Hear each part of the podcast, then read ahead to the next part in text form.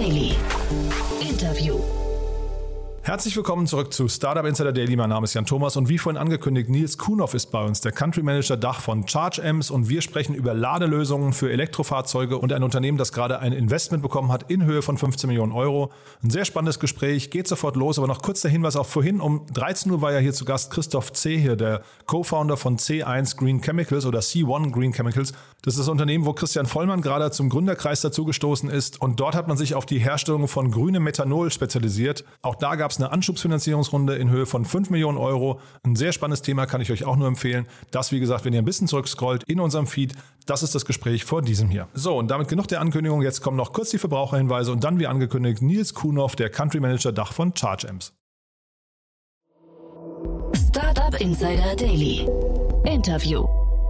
Ja, ich freue mich sehr. Nils Kuhnhoff ist hier, Country Manager Dach von Charge Ems. Hallo Nils. Hallo. Ja, freue mich sehr, dass du da bist und ja, bin sehr gespannt. Äh, ihr seid ja ein bisschen ungewöhnliches Unternehmen. Also ich habe hier nicht so häufig schwedische Unternehmen zu Gast, aber ja, vielleicht stellst du euch mal kurz vor. Ja, Charge Ems ist, wie du sagst, ein schwedisches Unternehmen. Wir sind ein Hersteller von Elektroladegeräten. Also das, womit wir die ganzen Elektroautos aufladen, die demnächst auf unseren Straßen oder jetzt schon auf unseren Straßen sind und demnächst noch deutlich mehr. Ich hatte irgendwas gesehen auf eurer Webseite, glaube ich, ihr wollt das Laden sogar oder ihr wollt den irgendwie den, den äh, Geräten irgendwie was, äh, ja, ich weiß nicht, einen, einen, cooleren Look oder einen sexier Look oder so habt ihr es, glaube ich, genannt, äh, äh, geben. Musst du mal ein bisschen beschreiben, weil ich, ich bin kein Elektrofahrzeugfahrer, ich kenne mich damit zu wenig aus. Ist das ein, ist das ein Markt, ja? Ähm, ja, also ich glaube, dass das ein Riesenmarkt ist und ich möchte es mal, ohne überheblich zu klingen, vergleichen mit äh, dem iPhone. Mhm. Ähm, es ist ein sehr funktionales Gerät, äh, das ähm, äh, Dinge zu erfüllen hat, die sehr banal sind, wie das Auto aufzuladen. Mhm. Aber wenn man ein bisschen tiefer hineinguckt, dann ähm, äh, erfordert es eine Menge Funktionalität. Ähm, da können wir gerne ein bisschen darauf einsteigen. Mhm. Aber ähm, es soll dem Ganzen natürlich auch einen gewissen Sexappeal ähm, mitgeben. Und das Ding steht vor deinem Haus und wenn dir das wichtig ist, dann möchtest du da natürlich auch was Schickes stehen haben. Aha. Und äh, bei aller Bescheidenheit glaube ich, dass wir das schönste Gerät haben, das es auf dem Markt gibt. okay, cool. Äh, das heißt, euch, äh, ihr adressiert im Prinzip damit äh, Menschen, die ein Eigenheim haben und ein Eigenheim haben und auch ein, äh, ein, ein Elektrofahrzeug haben und das eben aber auch nicht in der Garage laden. Also das ist so quasi erstmal der Markt, den ihr, habe ich es richtig umrissen oder stimmt da was nicht? Doch, das ist grundsätzlich erstmal, sag ich mal, der, der Kern. Ja? Aber es ist nicht so, dass es nicht auch für Firmen oder im öffentlicheren oder halböffentlichen Bereich äh, natürlich Anwendung findet. Hm. Wer ist da euer Wettbewerb? Oh, da gibt es viele. Also ähm, es, es gibt eine Unzahl von äh, Spielern, die sich auf diesem Markt tummeln und mhm. die in mhm. diesen Markt einsteigen. Ähm, wenn man ein bisschen die Spreu vom Weizen trennt, dann sind das ähm, vielleicht, äh, kommen die aus zwei Kategorien, kann man sagen. Das sind entweder äh, große Spieler, die aus der Elektrotechnik kommen, oder es sind eben wie wir Startup-Unternehmen, die äh, den Markt für sich frühzeitig erkannt haben, mit, von Enthusiasten getrieben und mhm. aufgebaut. Ähm, ja, so wie auch unsere DNA ist. cool. Und jetzt hast du gerade die Funktionalität schon in den Mittelpunkt gestellt. Das heißt, das Design ist quasi nur so die Kirsche auf der, auf der Sahne, wenn man so möchte, auf der Torte. Ähm, oder ist, die, ist das Design noch wichtiger als die Funktionalität?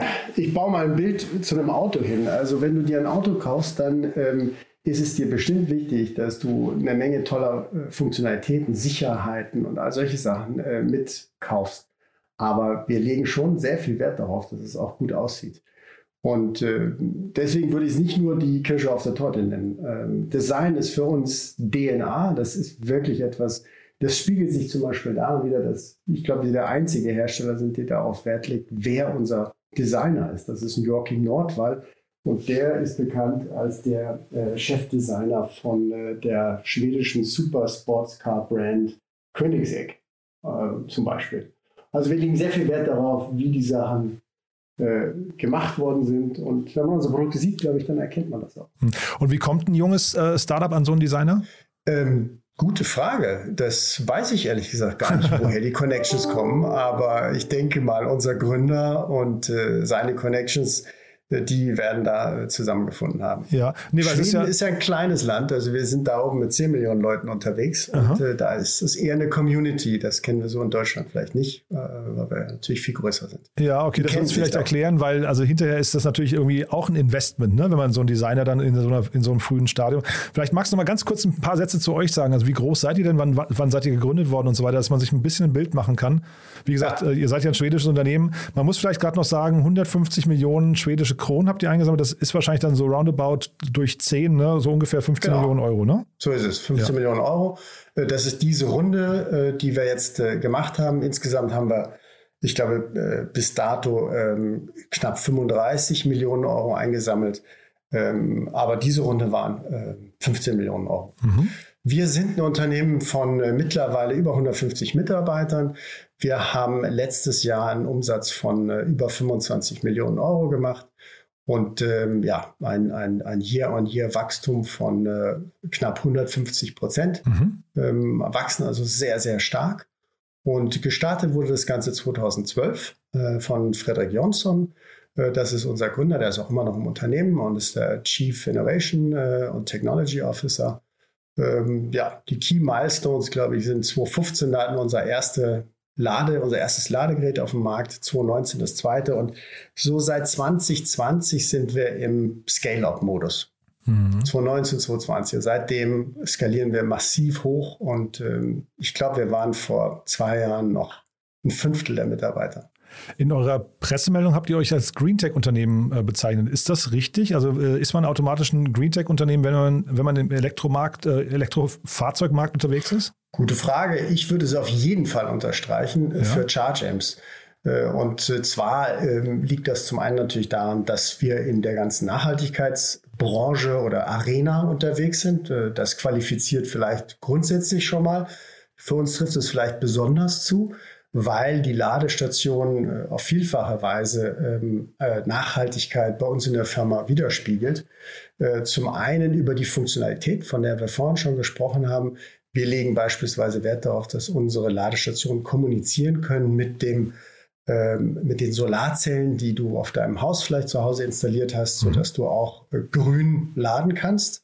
Ähm, wir legen Wert darauf, dass unsere ganze Produktion nachhaltig aufgebaut ist. Das heißt, wir äh, produzieren nicht in China. Klar kommen ein paar Komponenten aus China auch, aber die Produktion äh, findet tatsächlich zum größten Teil in Schweden statt. Mhm. Und äh, ein ganz wichtiger Punkt auch ist, unsere Geräte sind nicht aus Plastik wie von allen anderen äh, Playern im Markt, sondern wir sind sehr äh, oder wir haben ausschließlich Aluminiumprodukte und dieses Aluminium ist auch äh, rein recyceltes Aluminium. Mhm. Jetzt nicht China, nicht Plastik, das bedeutet, ihr seid wahrscheinlich im Endeffekt dann teurer als die Konkurrenz, oder? Ähm, wir sind ein Premium-Produkt, von daher werden wir als etwas äh, teurer äh, vermarktet. Mhm. Ähm, wir sind aufgrund des, äh, wie soll ich sagen, der, der Zusatz, der Added Values, die äh, mit in unserem Produkt mitschwingen, mit der Funktionalität, dem Design, ähm, wie soll ich sagen, der gleiche, die gleiche Value for Money würde ich mal sagen, mhm. die wir da bieten. Aber ja, man legt für uns ein paar Euro mehr auf den Tisch aber es ist nicht ähm, etwas, bei dem man einen Schock kriegt. Ja, ja, nee, das war jetzt auch gar nicht despektierlich oder, oder kritisch gemeint. Es war einfach nur die, die Frage, wo ihr euch dann eben verortet, weil an irgendeiner Stelle muss man ja Abstriche machen. Ne? Man kann ja jetzt nicht irgendwie auf Plastik verzichten, äh, nicht in Fernost produzieren und dann trotzdem den gleichen Preis. Das würde, hätte mich zumindest sehr gewundert, ne? wenn, das, wenn das möglich wäre. Ja, so. also im Augenblick ist nicht in Fernost zu produzieren ein Riesenvorteil, mhm. äh, weil wir sind tatsächlich lieferfähig. Das okay. sind die meisten unserer Wettbewerber nicht. Äh, von daher. Das heißt, ihr habt ein gutes Jahr vor euch noch, oder ist es ein gutes Jahr? Es äh, wird ein sehr, sehr gutes Jahr, glaube ich, ja. Nee, also finde ich sehr spannend. Was ist denn so die, ähm, die Fantasie bei euch jetzt? Also ich verstehe das Produkt bis dato, wie du es beschrieben hast, verstehe ich, aber es gibt ja so ein paar Player im Markt, die dann auch das Thema, ähm, ich weiß nicht, Stromvermarktung noch mit drin haben und sowas. Ist das bei euch auch ein Thema? Du hast ja jetzt gerade schon gesagt, ihr, das Thema Solardach spielt da auch eine Rolle. Also ist das so ein größerer Kosmos, so, so fast so ein Ökosystem, was ihr da aufbaut im Kleinen für, für die äh, Eigenheimbesitzer oder seid ihr jetzt wirklich tatsächlich nur in diesem einen Segment und bleibt da auch erstmal? Ja, das ähm, Die Frage ist, äh, ist gerechtfertigt, aber dieses eine Segment äh, ist riesengroß. Mhm. Äh, nur um dir mal ein Gefühl zu geben, äh, es gibt in Deutschland 100 äh, Millionen oder im Dach möchte ich gerne sagen, Deutschland, Österreich, Schweiz, 100 Millionen Einwohner. insgesamt in Deutschland, glaube ich, alleine 45 Millionen Autos. Also ungefähr jeder Zweite hat ein Auto. Aktuell hat gerade mal, haben gerade mal, gibt es gerade mal zwei Millionen Elektroautos. Mhm. Das Ziel der Regierung ist es, dass wir 15 Millionen Elektroautos äh, auf den Straßen haben ähm, in 2030. Mhm. Ähm, das heißt, bis dahin äh, fehlen äh, ein Faktor 5, 6, 7 an, an Elektrofahrzeugen. Allein das zeigt eine äh, Entwicklung äh, auf, die, die massiv sein wird die nächsten Jahre. Äh, zudem sind die Zulassungen aktuell von Neuwagen äh, Elektro- oder Plug-in-Hybrids äh, bei 22 Prozent aller Neufahrzeuge. Um das Ziel zu erreichen, äh, werden wir eine durchschnittliche Neuzulassung von 32 Prozent im Jahr brauchen. Das heißt, wir haben ein großes Wachstum vor uns und es ist ein akzelerierendes auch noch dazu äh, aktuell. Und wenn du das noch kombinierst mit der Tatsache, dass etwa 80 bis 90 Prozent aller Ladevorgänge zu Hause oder in der Firma stattfinden und nicht wie fälschlich in der Diskussion, in den Gedanken der, in den Köpfen der Leute, ja, auf der Autobahn, was mache ich, wenn ich plötzlich nicht mehr weiterkomme? 80, äh, 90 Prozent meiner Ladevorgänge passieren zu Hause, wenn das Auto steht in der, in der Garage oder eben in der Firma, wo ich hinfahre. Und äh, dort brauche ich genau diesen Typ Ladestation, den wir anbieten. Um auf deine Frage einzugehen, was für Zusatzfantasien gibt es? Äh, wir sind aktuell noch nicht in dem Punkt, wo wir sagen, wir wollen äh, die ähm, Vermarktung der, des, äh, des, des Vertriebs der ähm, Strom, des Stromverkaufs sozusagen mhm. mit betreiben. Aber wir müssen natürlich unsere Partner dazu enablen und ein ganz, ganz wichtiger Aspekt in dem Spiel ist, ähm, ist dieses Enablement. Also eine, ein extrem gutes Backend äh, für äh, solche Player anzubieten, die genau das äh, eben vermarkten wollen. Der One-Shot, der alles kann, ähm, das glaube, daran glaube ich persönlich nicht. Ja, mhm. Ich glaube, man muss sich fokussieren und spezialisieren in diesem Markt. Und, äh, und unser Fokus ist, äh, ist das Produkt. Jetzt ist es wahrscheinlich kein Wunder, dass du gerade eben äh, sag mal, die Einwohnerzahl in Deutschland, Österreich, Schweiz genannt hast und auch da die Marktdurchdringung. Das ist, wenn ich es richtig verstehe, vom Titel her dein Markt, um den du dich jetzt gerade kümmerst. Genau. Wie sind da die Erwartungen an dich? Also sind die ähnlich hoch? Musst du da auch solche, also ist äh, quasi bist du mit viel Druck gestartet oder kannst du jetzt erstmal so, vielleicht kannst du mal sagen, wo ihr gerade steht, oder kannst du so langsam loslegen erstmal und dir gemütlich diesen Markt angucken und dann, weiß nicht, geht es erst nächstes Jahr richtig los? Nee, also wir haben äh, äh, keine Zeit, Däum, Däumchen zu drehen. Der Druck ist äh, natürlich groß, äh, aber es ist ein extrem positiver Druck. Ähm, und ähm, was ich sagen kann, ist, dass wir auf, äh, auf, eine, äh, auf einen extrem offenen Markt treffen, der mhm. uns, uns sehr, sehr gut angenommen hat. Wir sind gestartet Mitte letzten Jahres und sind schon der zweitgrößte Markt äh, bei Chargems. Wir verkaufen in 15 Länder weltweit. Mhm. Äh, von daher der, der deutsch-österreich-schweizerische Markt ist natürlich ein, ein absoluter Fokusmarkt. Und es geht sehr gut los, aber ja, die Erwartungshaltungen sind schon groß. Und du sagst, der Markt ist offen. Das heißt, offen bedeutet für neue Player, der ist nicht reguliert oder was meinst du mit offen? Ja, offen im Sinne für ähm, also es gibt verschiedene Treiber dafür, dass äh, neue Markt, äh, ein neuer Markt, äh, ähm, ein, ein, ein, Markteintritt eines neuen Spielers aus Schweden äh, möglich war oder ist. Mhm. Ähm, und das ist natürlich zum einen das, was wir auch anbieten, aber zum anderen ist es einfach der schiere Bedarf, der nicht gedeckt werden kann. Mhm. Unter anderem auch, weil es zu wenig äh, Verfügbarkeiten gibt äh, bei den anderen Playern. Ähm, aber es gibt schon auch Regulierungen äh, im deutschen Markt, die ähm, man berücksichtigen muss. Es gibt gewisse ähm, Zertifizierungen, die man erfüllen muss. Und ähm, äh, aber wir sind in der Lage, an dem Level mitzuspielen. Was sind denn hinterher so Bottlenecks? Also jetzt, ähm, wir sprechen jetzt hier über ein großes Wachstum und einen Markt, wo du gerade skizziert hast, dass der nach vorne raus noch viel, viel größer wird und der Bedarf immer noch größer. Ähm, was, was könnte euch denn jetzt ähm, daran hindern, da ganz vorne mitzuspielen, also dauerhaft? Ähm, äh, jetzt, du hast ja ein Bild gezeichnet von 2030. Ähm, Gibt es da, gibt's da Risiken oder, oder Stolpersteine oder ist das jetzt ein glatter Durchmarsch? Ihr seid schon, du hast ja vorhin gesagt, ihr seid im Skalierungsmodus. Nee, es ist kein glatter Durchmarsch. Wir müssen uns schon äh, konzentrieren. Es ist sehr, sehr wichtig, äh, weil es unglaublich viele Spieler gibt, dass man, äh, äh, sag ich mal, mit der richtigen Seriosität äh, in den Markt äh, hineinkommt und auch auftritt. Und genau deswegen ist sowas wie unsere Finanzierungsrunde sehr, sehr wichtig, weil wir müssen schnell, aber auch substanziell hochskalieren mhm. und können uns nicht leisten, unsere Produkte ähm, ja, irgendwelche Aussetzer haben äh, größerer Natur, dass wir nicht lieferfähig sind. Äh, also Stabilität in so einem jungen Markt von einem relativ jungen Unternehmen, jetzt gibt es uns seit zehn Jahren, aber in dem Skalierungsmodus sind wir noch nicht so mhm. lang. Das ist schon ein echter Differenzierungsfaktor. Mhm. Und wie wichtig ist bei dem ganzen Thema Marke? Also, äh, wie gesagt, ich kenne mich leider in den Markt nicht aus, deswegen kann ich gar nicht beurteilen, ob ihr überhaupt eine Markenbekanntheit habt und wenn ja, also wie macht man euch denn bekannt oder wie, wie ist es gelungen, eine Marke aufzubauen?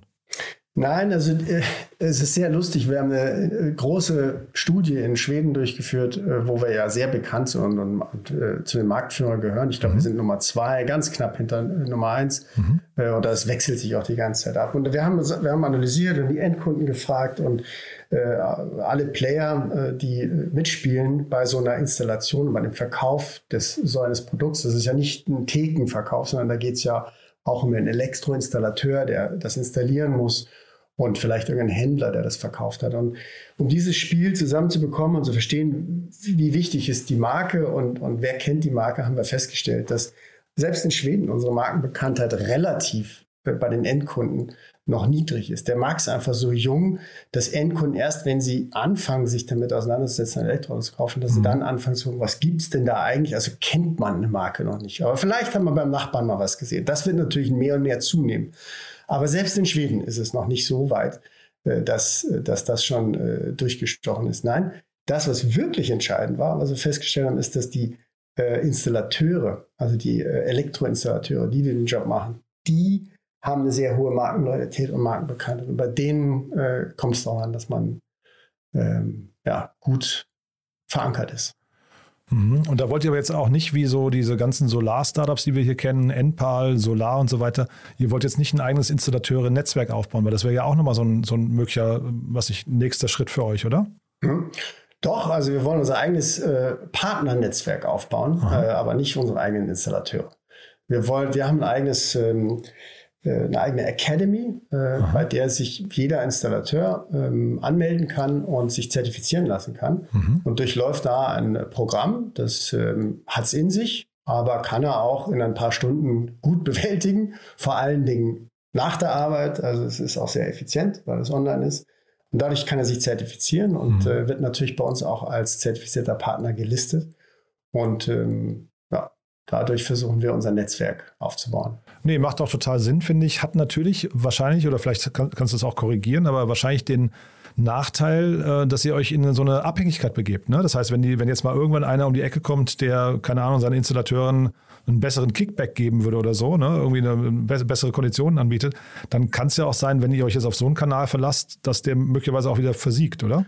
Ja, also die Installateure, glaube ich, legen sehr viel Wert darauf, dass sie A, wissen, wie sie das Produkt installieren, dass es mhm. leicht zu installieren ist. Also, mhm. dass sie nicht ständig was Neues äh, machen müssen mhm. und dann sind die Schrauben wieder anders zu verdrehen oder keine Ahnung.